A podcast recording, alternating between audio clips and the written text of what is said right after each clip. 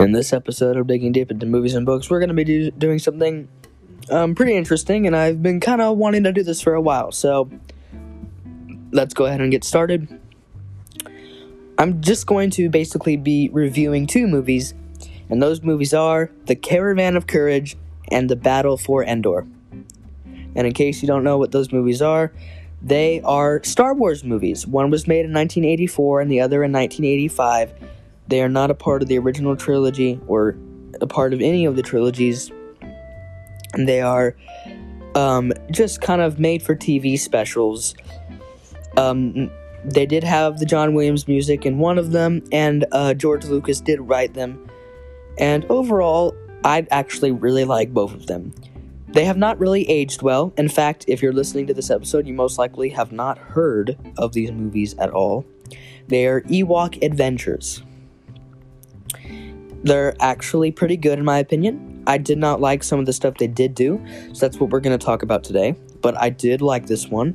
I did like both of them, and um, I'm going to have and give.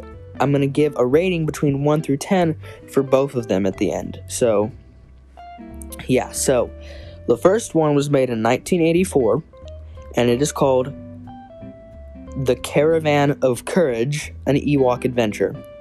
I'm going to sum this up for you. A family in a star cruiser crash lands on Endor.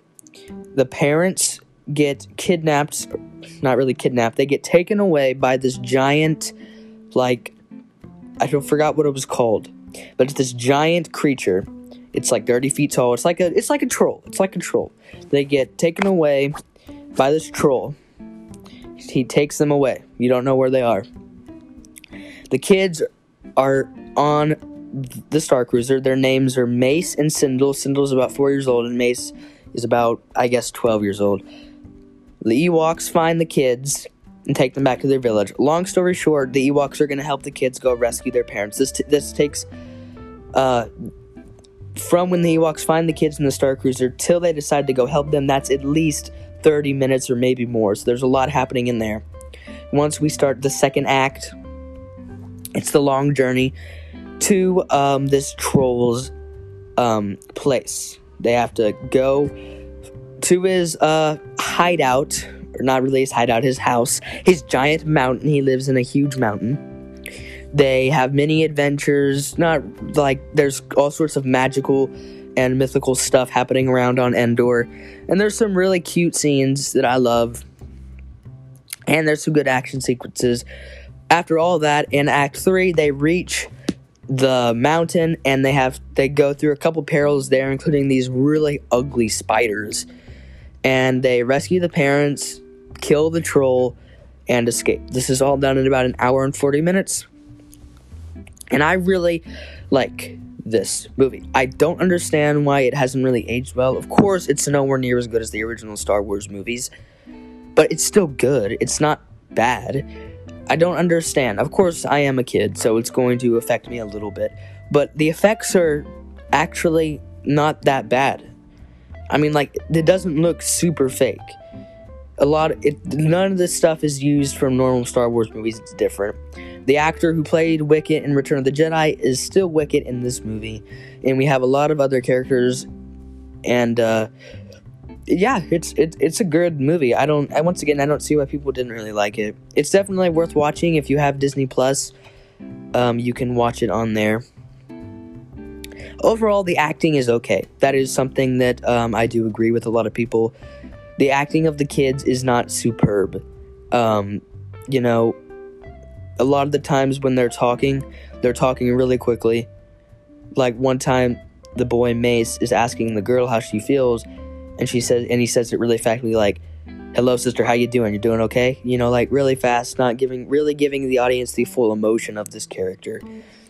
And uh you know at some scenes he's like trying to you know he's emotionally crying because something happens but he's not actually crying. He's like it looks so fake. So there is that. But this is not supposed to outdo the other movies. It's kind of a made for a younger audience but I still found this a pretty decent watch and did not hate it. I thought it's a good family film to watch as well.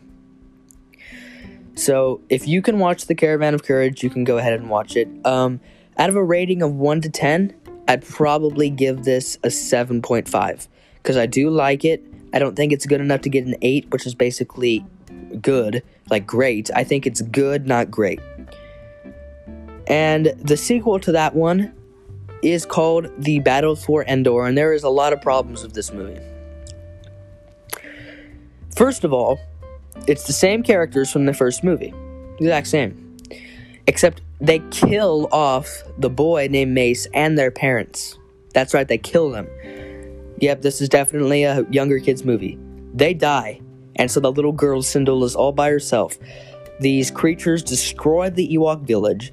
The little girl and Wicket escape, and they um, don't know what to do. They're stranded on Endor. They go through a lot of adventures. They meet this old man named Noa, and they meet this little creature named Teek, who is really fast.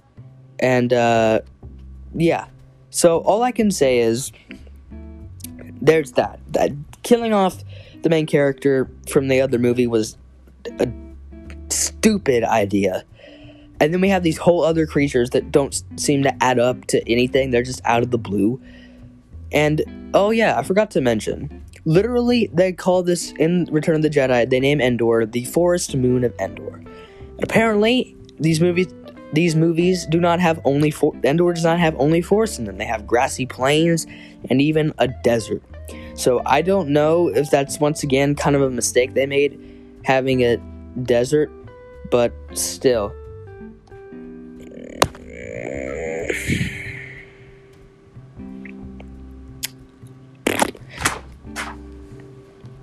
It was pretty good, and I did enjoy it quite a bit, and I hope everyone else would enjoy it too. Because I did like it. I did like the Battle for Endor it was pretty good. Even though there's literally no battle for Endor depicted in this film, there is a battle in the forest of Endor, but it's not for to control over Endor. And I just don't know. I think everything else is good. I just don't think it's great. Uh, the Caravan of Courage is much better. I give the Battle for Endor a 4.5. I do think it's okay. I don't think it's that great and I definitely don't really want to rewatch it. I do enjoy moments in here, it's sweet. I just can't comprehend the fact that they killed off the main character. I hated that. So, yeah, that's all I really got for today's episode. Thank you for listening. Sorry for that brief interruption. More details on that maybe in the future. Anyways, thank you for listening though, and I hope you enjoyed. And uh have a good rest of your day or night or whatever. Definitely check out those movies. They're definitely they are both on Disney And you can watch them and they're decent. Any Star Wars fan should watch them at least once. So uh yeah, thanks for listening. Peace.